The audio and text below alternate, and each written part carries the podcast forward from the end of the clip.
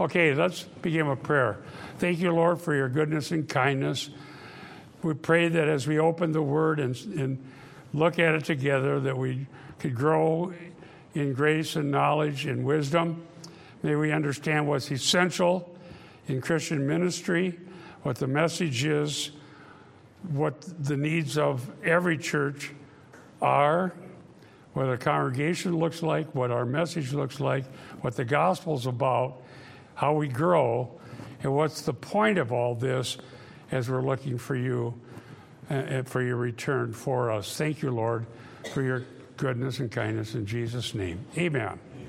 Okay, we are here on 23 and 24 of 2 Timothy 2. Why are we in 2 Timothy 2?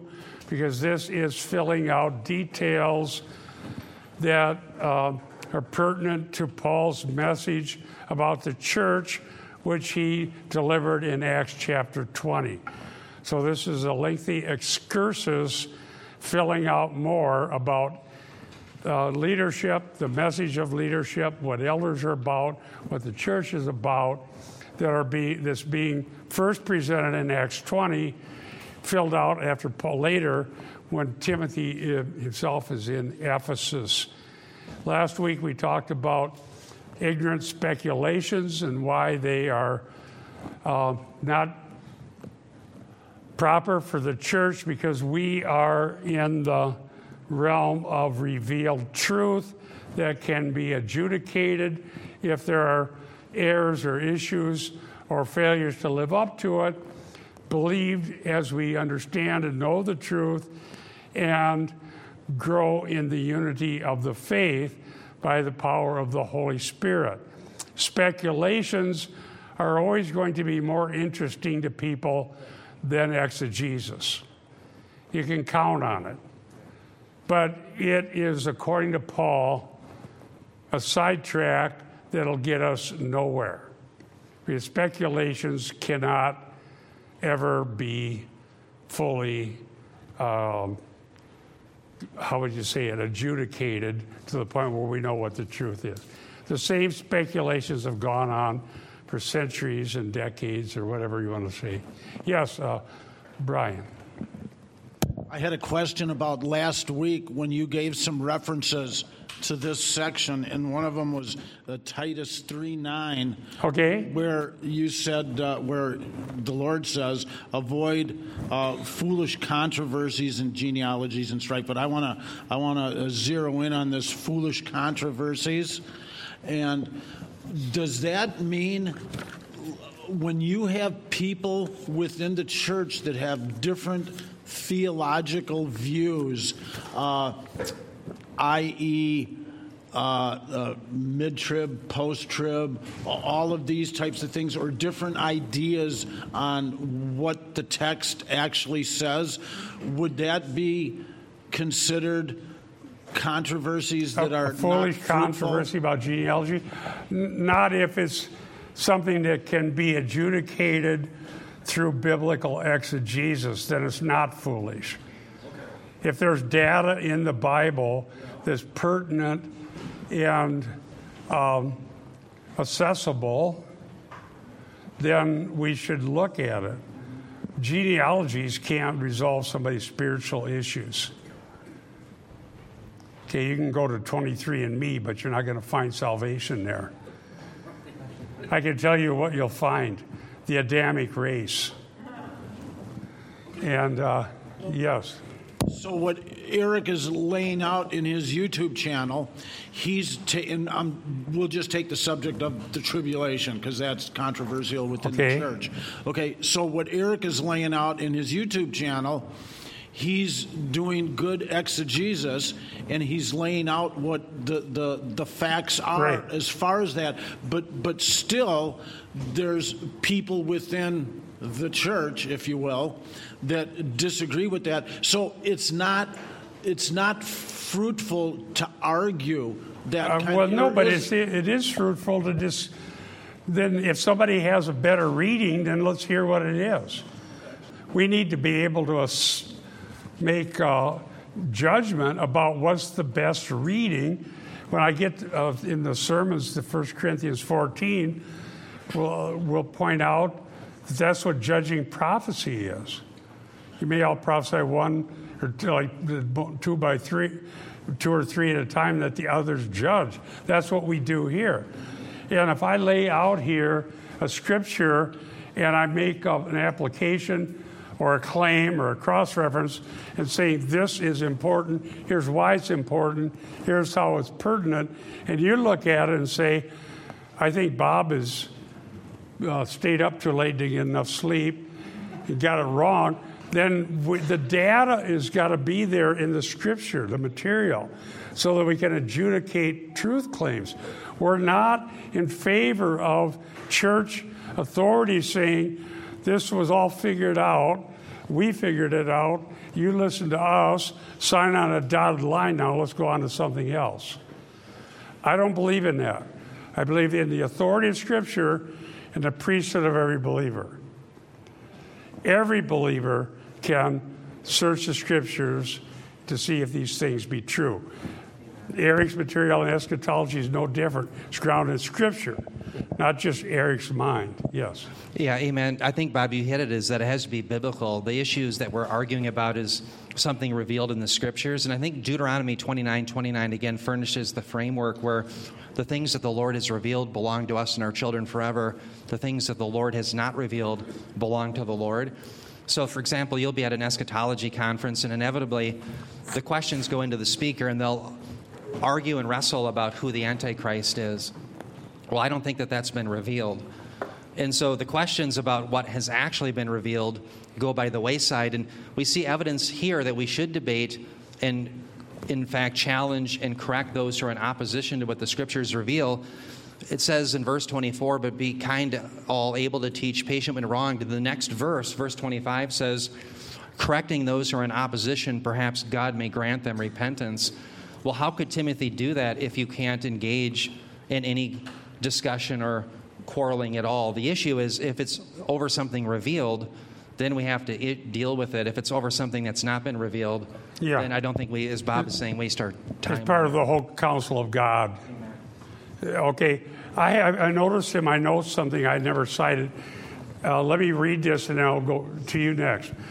I wrote, I wrote all this and didn't read it last week, so I'm going to kind of address that question. So, this is thinking this over, I, I made four points here. Number one, if the other's claim is based on a conspiracy theory that is impervious to counter evidence, the dispute is useless. And so you can spend the rest of your life, they're still going to believe whatever it is. Okay, B, or two. If the other's claim is based on parochial claims from church history, deal with it from Scripture alone, not your own tradition or other stream of thought from church history. That would be pertinent to this too. We have always believed, and it was stated in the council of so and so at some place, this is the way it is, so don't tell me anything else.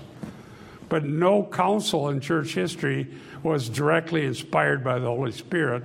The scripture is. And then you can say, well, our tradition says, and then they go to that from, and so you, well, then you just go into your camps and give up on coming to the knowledge of the truth. So I'm rejecting that approach. Authority of Scripture, priesthood of every believer, an informed, trained, biblically literate congregation can judge truth claims, not just read the back of the hymnals to see what our position is. Because typically, after a couple generations, none of the leaders believe it anyhow. It's just a wink and a nod. Right? C, the third point. If the opponent is driven by blind passion and emotion, the battle will be pointless. Oh boy, that is absolutely true. And last, and then I'm going to Eric. If the battle is uh, is over a topic or issue of no consequence to the gospel or Christian ministry, it should be left kept out of the church. In other words, we're debating matters from general revelation. That fits in Deuteronomy 29 29. We're wanting to know the truth from Scripture that directly involve Christian theology, our beliefs about salvation, redemption, atonement, uh, sanctification. Yes, eschatology, ecclesiology, the basic things of Christian truth, all of which are derived from Scripture. That's what we're here for. If we want to debate what is or isn't a healthy diet, there's a forum out there somewhere to do that. But general revelation isn't adjudicated within the church. Although there are certainly claims from general revelation that have theological influence. And when it starts leading people away from Scripture, we'll enter in, and Eric and I will attack it and deal with it. Okay? In other words, global warming is doctrine says the production of CO2 is sinful, whereas the Bible tells us that God created the world and made it ha- habitable, and we know from reality that every human creates CO2. So you're defining gen- uh, uh, original sin as the production of CO2. So that's a, an encroachment of claims on the scripture and on our theology, and I will fight back on that one. Because it's not a sin to produce CO2. All right, so do you see the point? But we don't want to get into things that we can't adjudicate whether people, I mean, again, how they deal with medical issues or whatever matter Christian liberty. Yes, brother. Yeah, I, I, have a kind of an application. It's a little more down to earth too. Um, yesterday with our evangelism group, we ran into a guy who knew so much scripture. Uh, my friend Paul is sitting here. He, several of us talked to this guy. He knew Scripture. I mean, I, I couldn't believe how much he knew, but so many wrong interpretations. And uh, one of the classic ones was, and he was very pleasant but very dominant in, in the conversation. He uh, he felt that we should. We were in.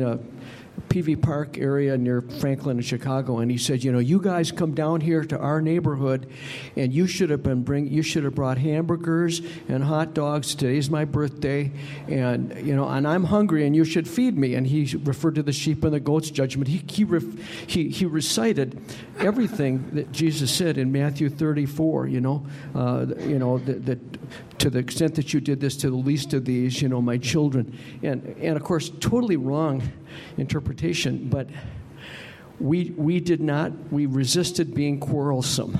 so I'm going to pat ourselves on the back. But what I'm trying to say is that you run into so many just, just not only at the church level, but just when you're out talking to people, you run into some bad theology. Yeah, uh, they're the bottom line of that sort of argument yeah. is I want to be in charge. You jump when I tell you. Yeah, and we had to just walk away from yeah, it. We spent some time. We spent some time and had you know a nice time right. together. But you just have to walk away. I run into that, and when we were on 24th and Nicollet, the group I was with, I was a pastor there for 24 years, one of the pastors. We we put on events with food, but no matter what you do, doesn't mean they're going to be happy with you because they want to be in charge and they want you to do what they say. Jesus dealt with that in, I think, Matthew 11. What shall I compare this generation? We played the dirge and you didn't mourn. We played wedding and you didn't rejoice. They want you to jump through their hoop. And I run into that with people that are parochial, the King James only. They are going to determine everything about the discussion. And, and if you don't just agree with them, start from their point. There's no, there's no desire to learn. I already know everything. Don't tell me anything. I'm my own little pope in my own little world. And boy, I ran into that a thousand times. Well, we're wanting instead the authority of Scripture, the priesthood of every believer, bring whatever translations, use whatever gifts you have and look at the text and learn together because therein we grow in the grace and knowledge of God. And that's what means of grace look like. As we understand our mutual salvation and see what we want to avoid and what we want to affirm, it helps us grow. Yes, Scott. I got ring. Okay. Take this down. Um, I'll see what I can do to get rid of my little ring. Thank you for pointing that out. I'm not sure. We have different speakers that use this, so is that a little more mellow? I'm trying to add some bass into it. Take, hello, any better? Take out the treble. Hello? All right, let's do it. Now, um, what, what, what? Yes, yes. Alistair Begg has a saying that has been very helpful to me. He says, The main things are the plain things, and the plain things are the main things. There you go. Okay. He says, The main things are the plain things, and the plain things are the main things. And when I think about that, there are things in speculation. People speculate about, uh, you know, uh, eschatology and all that. But I don't think they're the main things. I think the main things really are surrounding soteriology. How, how are people saved? I think that has to be in the top category. You better get that thing that right, or you're in big trouble. But people can differ on other things and still be saved. So I, I, I like that saying. Make sure you got the plain things right. Everything is important in the Bible but there are some things that are more important than other things. Good point. Uh, I will say this as we're defining the church, some who would say that are taking main things and throwing them out altogether, including all eschatology, including judgment coming. I just finished a whole book, went through it a second time, got all the topics laid out, and it's about Christian worldview. Nothing about avoiding imminent possible judgment. Nothing about the wrath of God against sin. Everything about building a Christianized society now. So I would say they're fail they claim to have the main thing. God created the world out of nothing, but they I don't even think they have a biblical worldview. What kind of biblical worldview throws out all the red letters where Jesus talked about hell and sudden judgment? It's all gone. Is that main or not? I don't know where Begg is on that, but I would hope he believes it. So I'm very careful about the slogan Christianity. Let's just, so I've read this thing, it's just driving me nuts, so I, will write the article now. Uh, guy named Darrow Miller, he cites people I admire, uh, Francis Schaeffer. I've heard Vishal Mangalwadi several times. I heard Schaeffer speak in person. Uh, he cites other scholars. Uh, but his eschatology is dead wrong. And everything is about building Christian civilization until the kingdom of God gradually comes.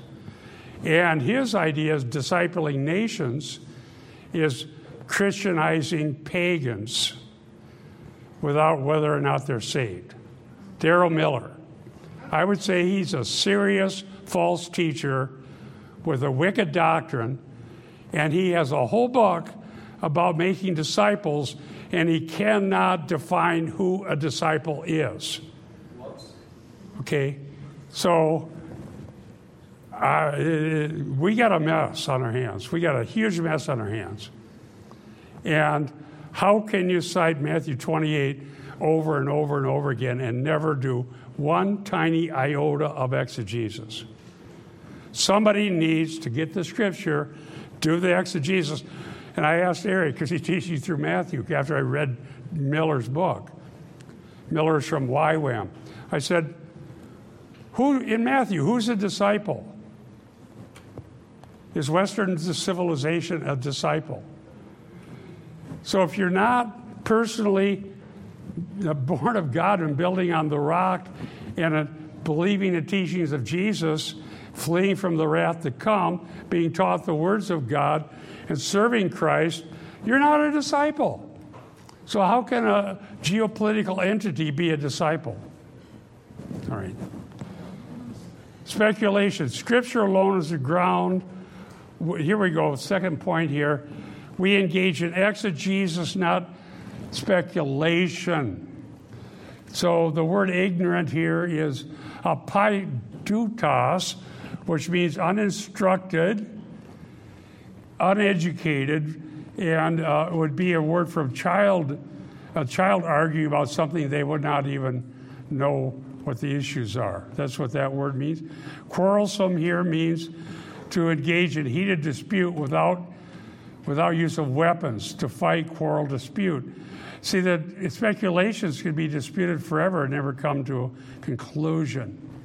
It says in 1 Timothy 3 3, not addicted to wine or pugnacious, but gentle, peaceable, free from the love of money. Now, let's, uh, I want to try to make some progress here. The Lord's bondservant, there, doulos, which means slave. The Lord's bondservant must not be quarrelsome. Uh, the one thing that the elder, the bond, we're all bondservants, according to Titus 1 1. All of us who know Christ are his slaves or his servants. And it's not our job to be pugnacious, ready to punch somebody, to be just kind of almost impossible to get along with.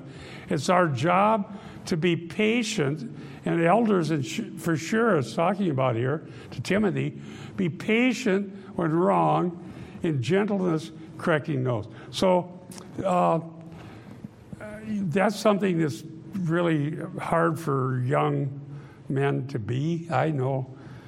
Because this this verse changed my life in the 80s when I saw I was just almost dead wrong in everything I was doing. In the, when I was a young in my 20s, um, and what a wonderful thing when I had some teachers who'd been seen it all, been through it all. One of my teachers was a military chaplain for 20 years. He was in Korea. I had him when I was a new Christian, and he would just teach us how to be patient, things you're going to run into, people that are backslid, and what that looks like. And he was just a godly, wonderful person. And that sort of thing develops as we are involved in interacting with each other, encouraging one another, and together opening the scriptures and searching them to see what's true. So the bondservant would be uh, someone who is a slave of the Lord Jesus. You don't have any status in society by being a doulos unless you're the doulos of a very important, famous person, then you might be. Now, um, what are these? Uh, what is it uh, to be quarrelsome? But notice must not be quarrelsome, but be kind to all, able to teach, patient when wrong. So, kindness is one of the fruits of the Spirit. It's something that should characterize those who are born of God and who are growing in the grace and knowledge of God. And this kindness should give us the uh, willingness to patiently teach and that would certainly be true of anyone who teaches children, but here it's applied to the church. So, um, that how would you apply that properly? In other words, it isn't I'm right, you're wrong, so therefore you be quiet. It's listening to the argument, looking at the context of a pertinent scripture, and then teaching the scripture and allowing someone may say, I don't think your scripture applies to what you're applying it. And that could be anybody in the congregation because elders want to learn. Yes, uh, Brother Paul. I think it's a really good thing to look at the opposite of kind, and that's to be high handed, puffed up, uh, trying to appear as an authority, uh, and uh, wanting other people to, you know, bow before you or wherever. But kind is being, being able to be vulnerable and yet staying your stand, you know, keeping your stand. I think that's. Uh, okay, anyway, what I was really want to talk about I really want to talk is I did a little bit of a word study on that word produce is quarrels. Produce is to give birth to a quarrel. In other words, it's the opposite of creation. You start out with something end up with nothing. But um, so produce. What happens if there's somebody within the body, and we're talking within the body here, and we're trying to actually apply uh, what we're being learned in Yes, Scripture. that's true. And we're trying to apply it, and we're wrong. We're just simply wrong in the way we're applying it. Uh, then I think all these things, yeah, being kind, being able to learn. How are we wrong in applying this? know, well, if you don't use Scripture as your basis, Oh, yeah. yeah, then of course you're wrong. Well, see, that's, a, that's kind of the point here. I have the Greek in front of me, and that word give birth or produce really ganao means give birth to. So speculations uh, as like those of an uninstructed child reject those, knowing that they give birth to make fights, battles, because you can't really ever resolve them. speculations aren't grounded on the rock, and like as in Matthew chapter 7, building on the rock. The slave, the doulos of the Lord, master kurios, uh, it's not, um, it's a negated necessity, must not battle. Here's our word from the battles, make, here it is, makomai, opponent verb, to fight to fight. I'm ready to fight. Who wants to fight? I'm ready. Like the guy, the, the pro wrestler. All right, who's going to take me on? That's not gospel ministry. Okay? But gentle, there's an adversity of olive, gentle toward all, and then able to teach. How will the servant of the Lord be able to teach? I would advise everyone to begin spending a lifetime doing biblical exegesis.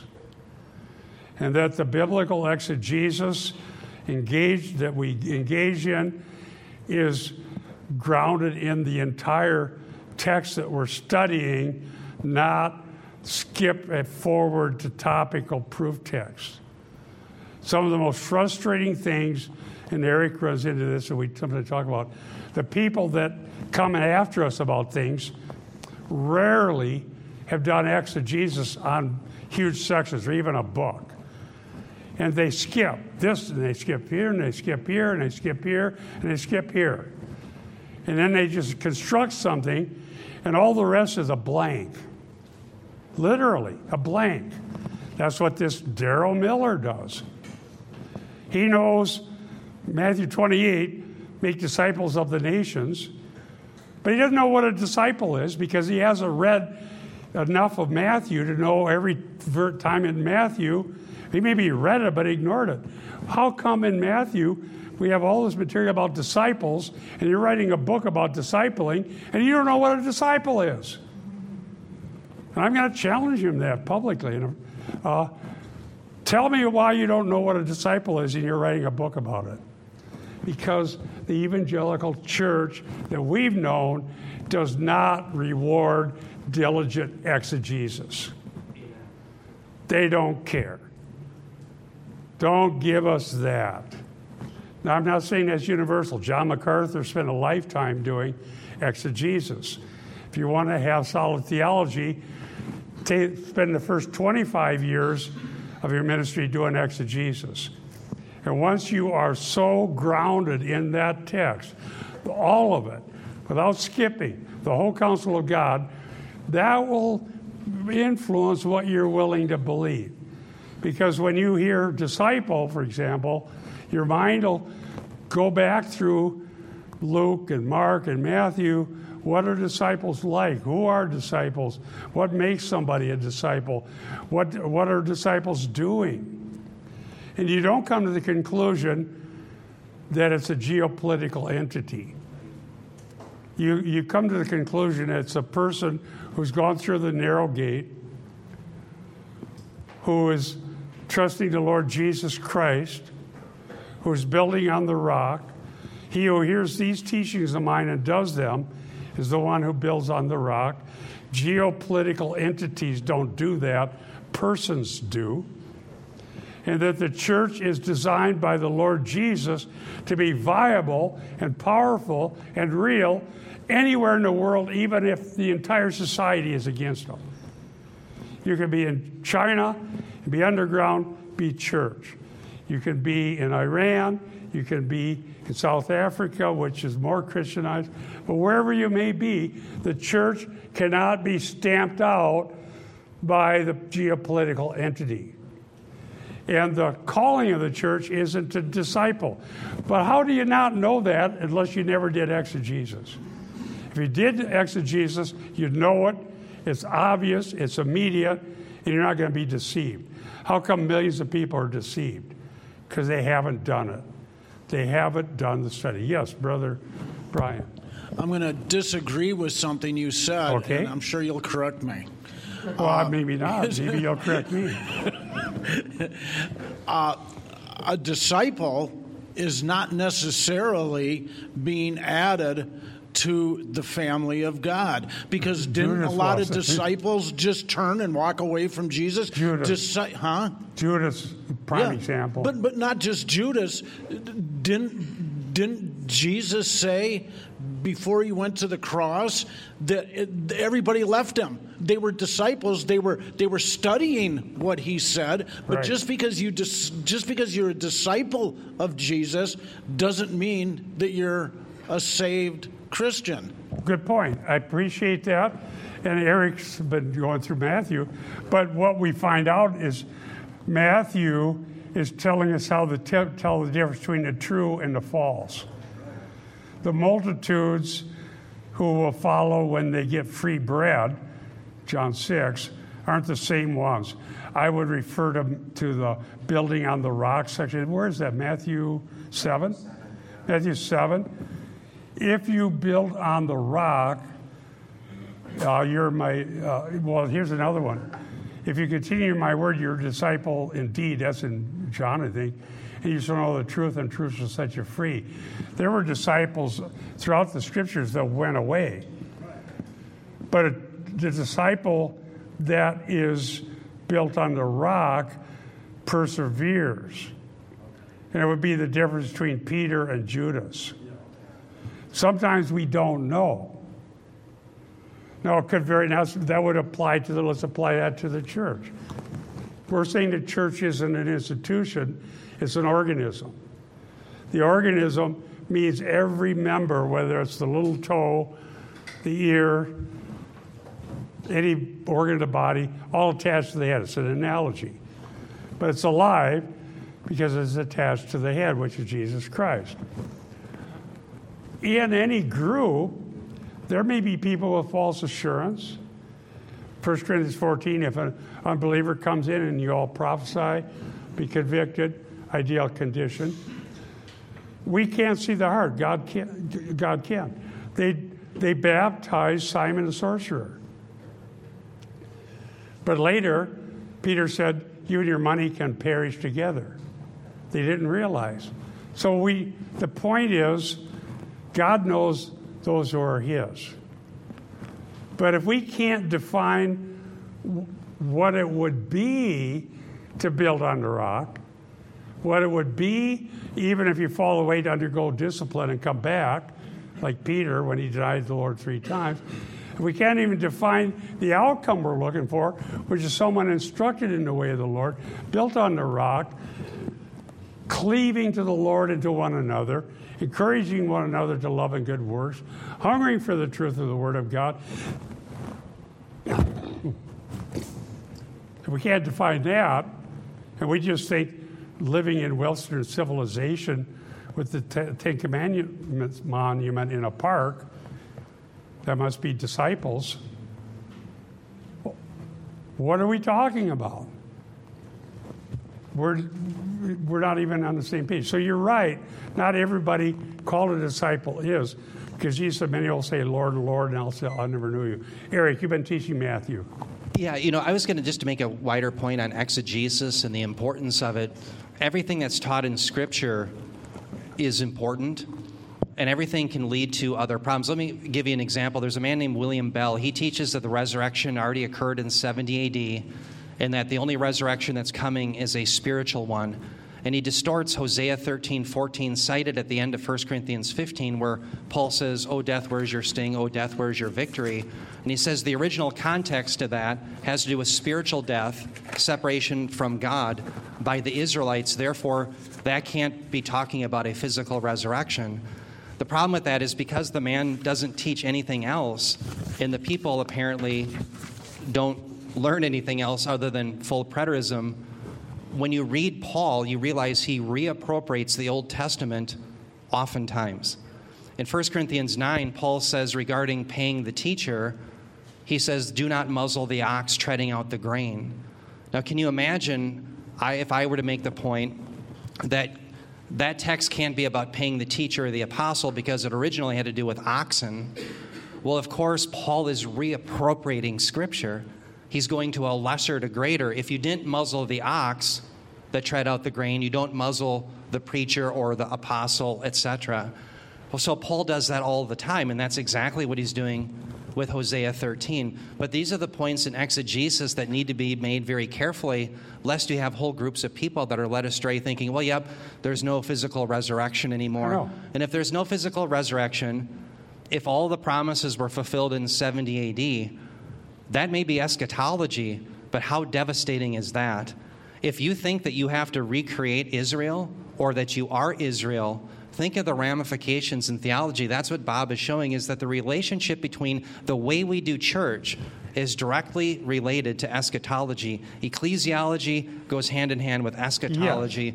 Yeah. One more point the vast majority of your life is ahead of you. It's eschatology. it's in the future. It's the resurrection. It's the promises. How did people persevere and go through great difficulty according to Romans 11? It was by believing what was in the future, not by looking behind them. And so all scripture is important. And as Bob is saying, it's exegesis, going through the data yes. verse by verse, week after week, doing the hard work. I cannot emphasize that enough. Thank you, Eric. Absolutely. I don't know who will ever hear this but if anyone, some future time, hears this audio recording or whatever, get grounded in exegesis. The tools are there. We've never had better tools. We've never had better opportunity to know how these things are laid out and to grow and get grounded in it and live in it. Make it part of your being the very teaching of the Word of God, and it will sanctify you, it will equip you, and you're going to be better off. You're not going to be worse off by knowing the Word of God. You'll never be worse off by knowing the whole counsel of God. And elders and preachers and teachers make that where you're at, exegesis. And it will help you. And it's out there. I, I noticed that there's some great commentaries written by people that, in some way, are probably part of the institutional church, but they know what the truth is. And they're, they're given the professional courtesy to be allowed to teach what the text says in the commentaries. The newest ones are the best ones. People think differently. No, the old ones are parochial. They're sponsored by somebody, and if it's a Lutheran commentary, it's going to have Lutheran doctrine. This is just you get it right, and people will study it whoever they are. Here's an example Dr. Yarbrough on 2 Timothy 2 22, 23, 24. He's talking about the uneducated and ignorant speculations produce quarrels, and then quarreling is seldom, he says, seldom compatible with the pursuit of righteousness, faith, love, and peace. Let me cite Yarbrough. Admittedly, there's a tension in this matter. At the same time, Timothy should stay out of certain kinds of conflicts. In some, and perhaps most situations, he should, quote, fight the good fight of faith, 1 Timothy 6.12. Publicly rebuke elders who are sinning, 1 Timothy 5.20. Guard the good deposit, uh, guard the good deposit, 1, 2 Timothy 1.14. Suffer like a military combatant, 2 Timothy 2, 3, and perform other proactive, if not aggressive, functions. So much for the Johnny Milquetoast pastor. Okay? Uh, and I grew up with that. The good Lord would never send anybody to hell. Everybody's good. We all just have to kind of get along. And I said, but it, did Jesus do miracles? No, there, there are no miracles. We know that. These are stories to inspire us. I laughed.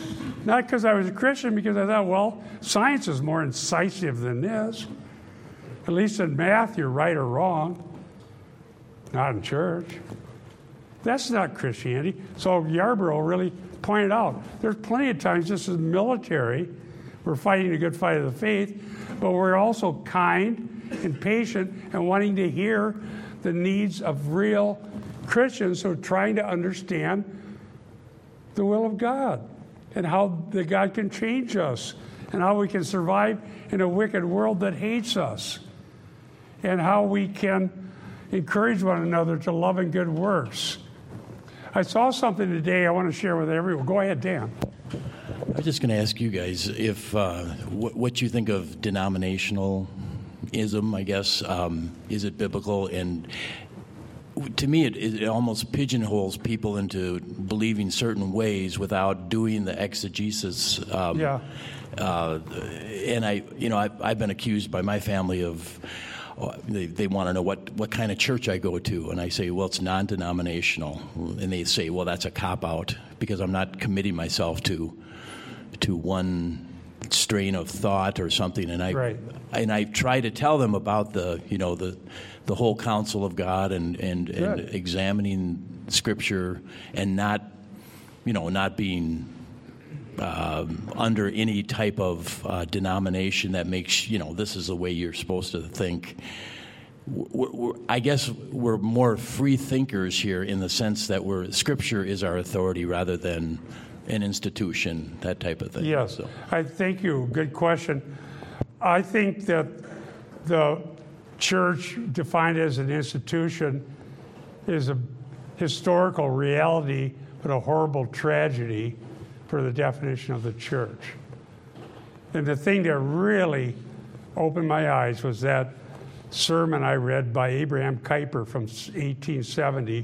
One of them, he's cited throughout Darrow Miller's book as a good source, and so uh, Rick Warren loves Kuyper. He's considered one of the top people as far as having a conservative uh, Christendom. And Kuyper himself said the institutional church did not exist until after 300 AD. So the big promoted, promotion of the institutions, Abraham Kuyper says it didn't come from Christ and his apostles. It developed in church history. So you end up back in Rome. Because if you're going to go to the institution, you might as well go all the way back to the grand institution with the longest set of claims and the most people that have spoken for God, and you go back to Rome. And that's what institution looks like. My claim is the church is not an institution, it's an organism.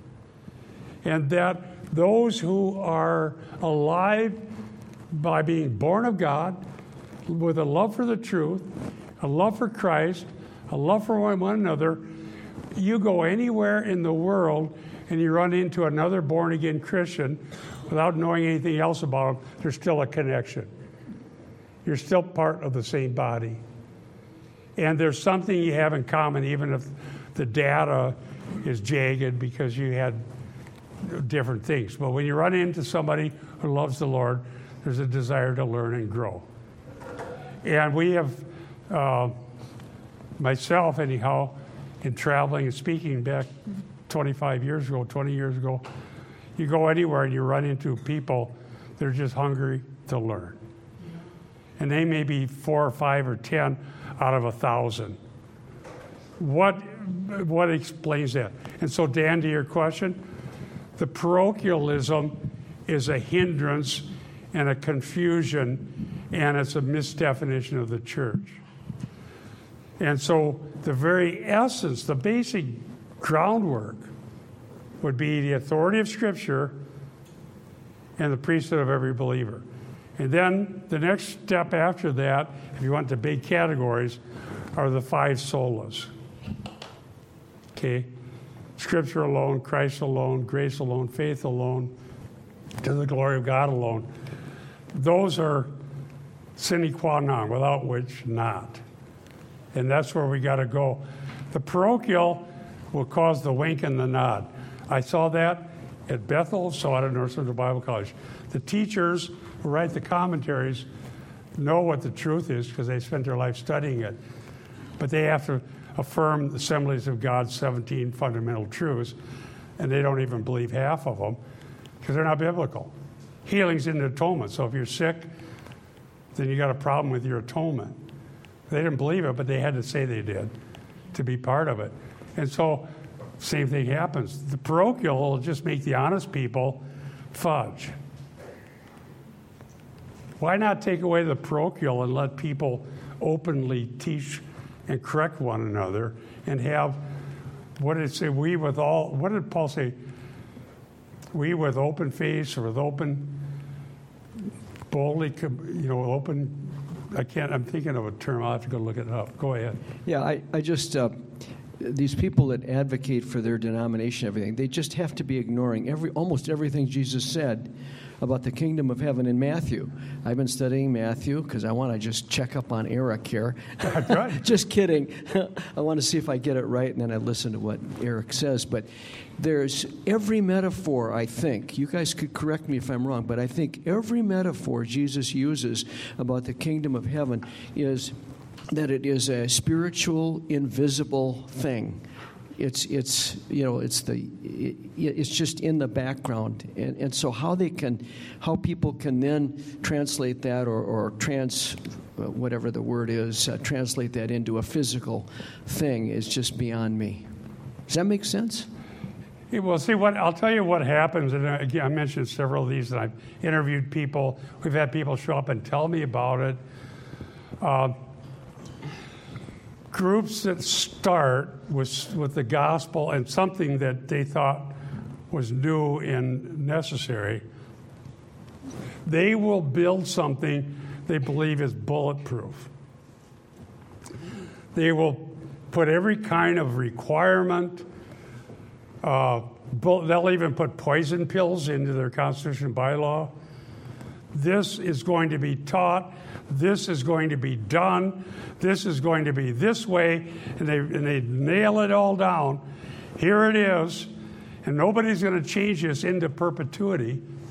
And a few generations later, when the great, the grandchildren or great grandchildren of the founders are in charge, they don't believe any of it, and they're stuck with it. So they either go emergent or postmodern, say words have multiple meanings, and they just do whatever they want. Or in some cases, they have to walk away from it and let the thing die. We just we talked to a pastor who ended up with he's an elder actually who ended up with a group and the constitution is full of poison pills. And you can't change anything, including things that really do need to be changed. But whatever was the priority of the founders had to stay in there or the thing dies, tied to the building, tied to the money, tied to the property.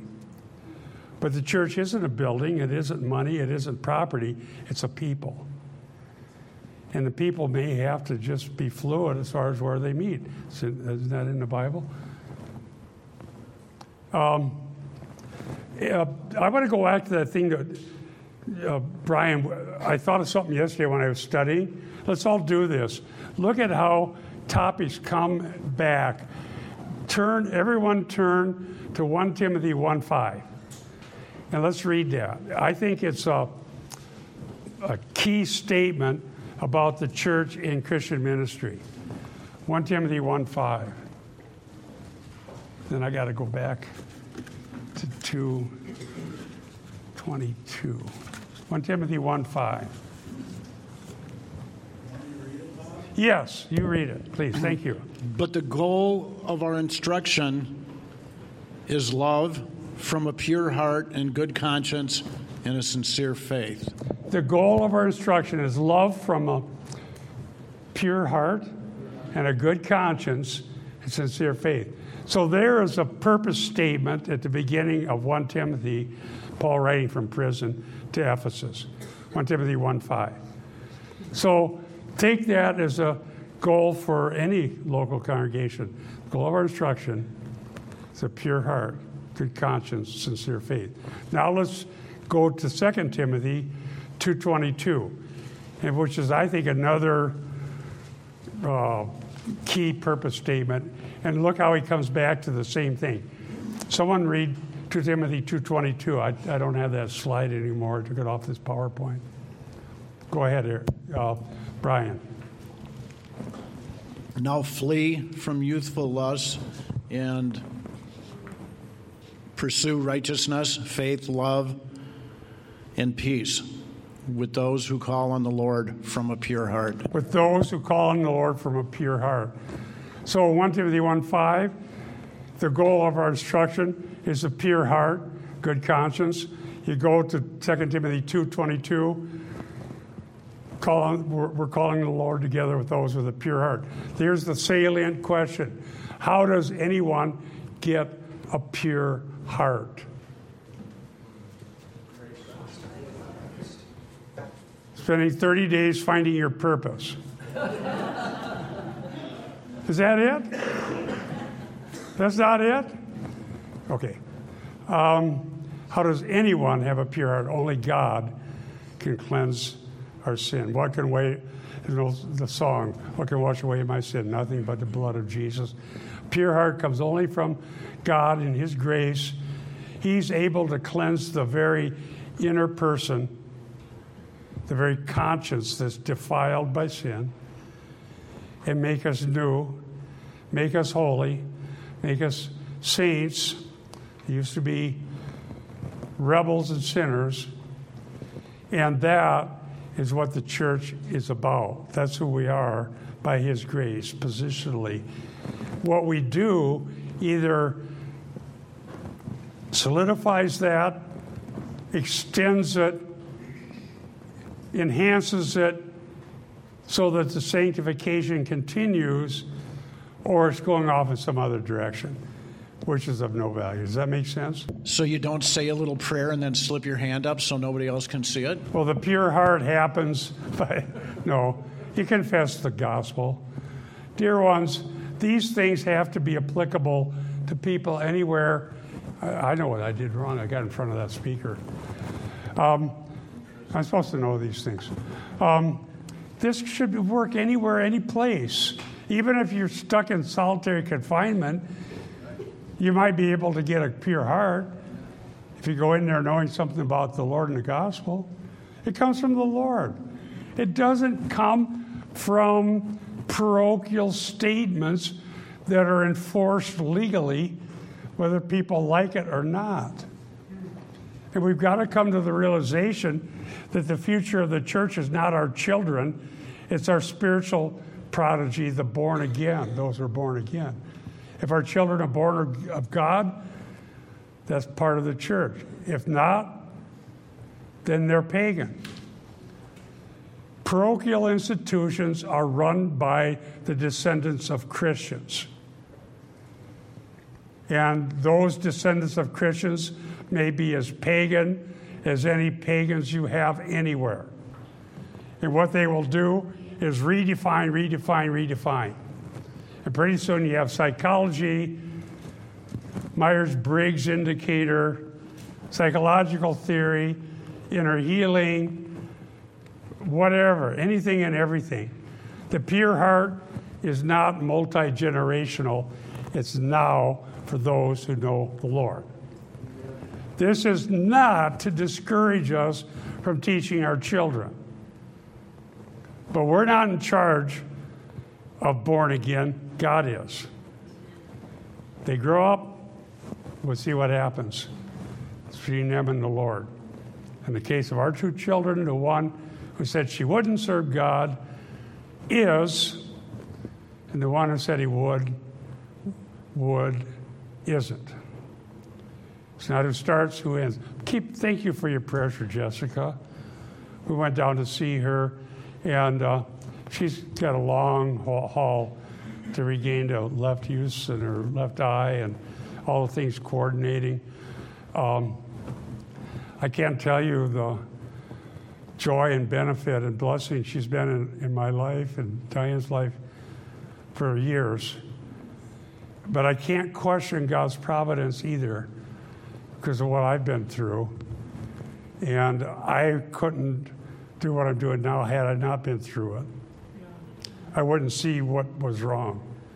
Literally, wouldn't see what was wrong. Wouldn't be able to see what we're talking about right here. It's only because of everything getting beaten out of me and becoming hopeless that I can see what the church is. And to be seen as a, and failing and to be seen as a failure was a horrible thing, but it was necessary. And I can't tell you how much love we have for Jessica. Thank you for your prayers. tell you a quick story just because I got to tell somebody about this story. Monday, Diane and I were fishing on Lake Minnetonka, and uh, the weather was such that we could do that. We were out there and we had a bunch of fish, and we're out on this sunken island out in the middle of Wayzata Bay. I heard something. Somebody yell. I heard something, even though there's boats running around. I turned around, probably a quarter of a mile to a half mile away toward shore. There's a guy hanging on an outboard motor outside of a boat, nobody in the boat. And Diane didn't hear it. I, I heard it. So I said, well, I think that guy's in trouble. Pulled up our lines and headed over there. And this guy had, we got there and he was hanging on. He said, I'm in trouble. I'm running out of, I can't, I can't keep hanging on. I'm running out of energy. He said, I'm 70 years old. That's two years younger than me. He's a young guy. He's hanging there. And I said, Well, I think the Lord sent us because it's a miracle I heard you. He had, he had fallen off the front of his boat, gone under, swallowed water, had some kind of a inflatable life jacket that goes automatically, but it must have been really old. So it popped. He came to the surface. He was 10 feet from his boat, took all of his energy to try to catch and just grab a hold of the lower unit. And he couldn't get in, he couldn't, and he couldn't keep hanging on. Half of it was inflated, it wasn't going to keep him up. So we grabbed a hold of his boat, and I said, oh, I, he agreed, we, we got to get you to shallow water. I jumped in his boat, but there's no way he could get him in. He didn't have any strength left in his arm. And so and then we're trying to work it to shallow water in front of this multi, multi million dollar mansion eh, just outside of the city of Wayzata. You can see Wayzata right over here. This is one of those big mansions. We finally got it in so his feet were on the ground. He, he lost his wallet, but he had his keys and um, uh, a couple other things, but he didn't have his wallet, but he had enough to be able to get home with his boat. And we got him into the boat, and we, uh, uh, it was a miracle. And never, how would you think it'd be, be, be used to save somebody's life? He's, he, because he was, he said, "You saved my life." I said, "Well, the Lord sent us along." how I heard him. I went back a few days later and just the, the tracking is still on my GPS and my Humminbird. I could see how far where I was and where he was. I could see the line. And, and then later he was running around looking for his wallet, couldn't. He came by. He said, I had $180 in my wallet. If I had it, I'd give it to you. No, we don't need money. Get to your, he's, he's got a, you know, big deal to try to get the thing on his truck. So the Lord used Diane and I to, in that way. And I was so smitten by it, the next time I went out, I wore my life jacket. so you never know what the Lord's going to do, but right away I, uh, I thought, wow, how did I hear him? So it was a long ways away. Well, anyhow, I appreciate each one of you. Honestly, um, I realize this isn't typically how a class would go, but this is the forum. The next time I teach, we'll go here to verse 25, 24, 25, and we're going to talk about, and then we go to 26 people taking bondage to Satan. We're going to talk about how people escape from the snare of Satan. And it's not what you might think. And I'll tell a little story about how I used to try to do that and how these verses changed my life forever in the mid 80s. So I realize it takes some patience on your part for us to cover all this. But if this is life changing, I think it might be for someone else. So let's pray. Thank you, Lord. Pray for Pastor Eric as he teaches the Word of God to us, that our hearts would be open, that we might learn and grow. Pray for each one here, each family. Pray for our daughter Jessica, that you continue the healing process for her. Thank you for everything you've done for us. Thank you for the fellowship we have. Thank you for forgiveness of sins and the fellowship of the saints. And we, we love you, Lord, and thank you for your kindness toward us. In Jesus' name, amen.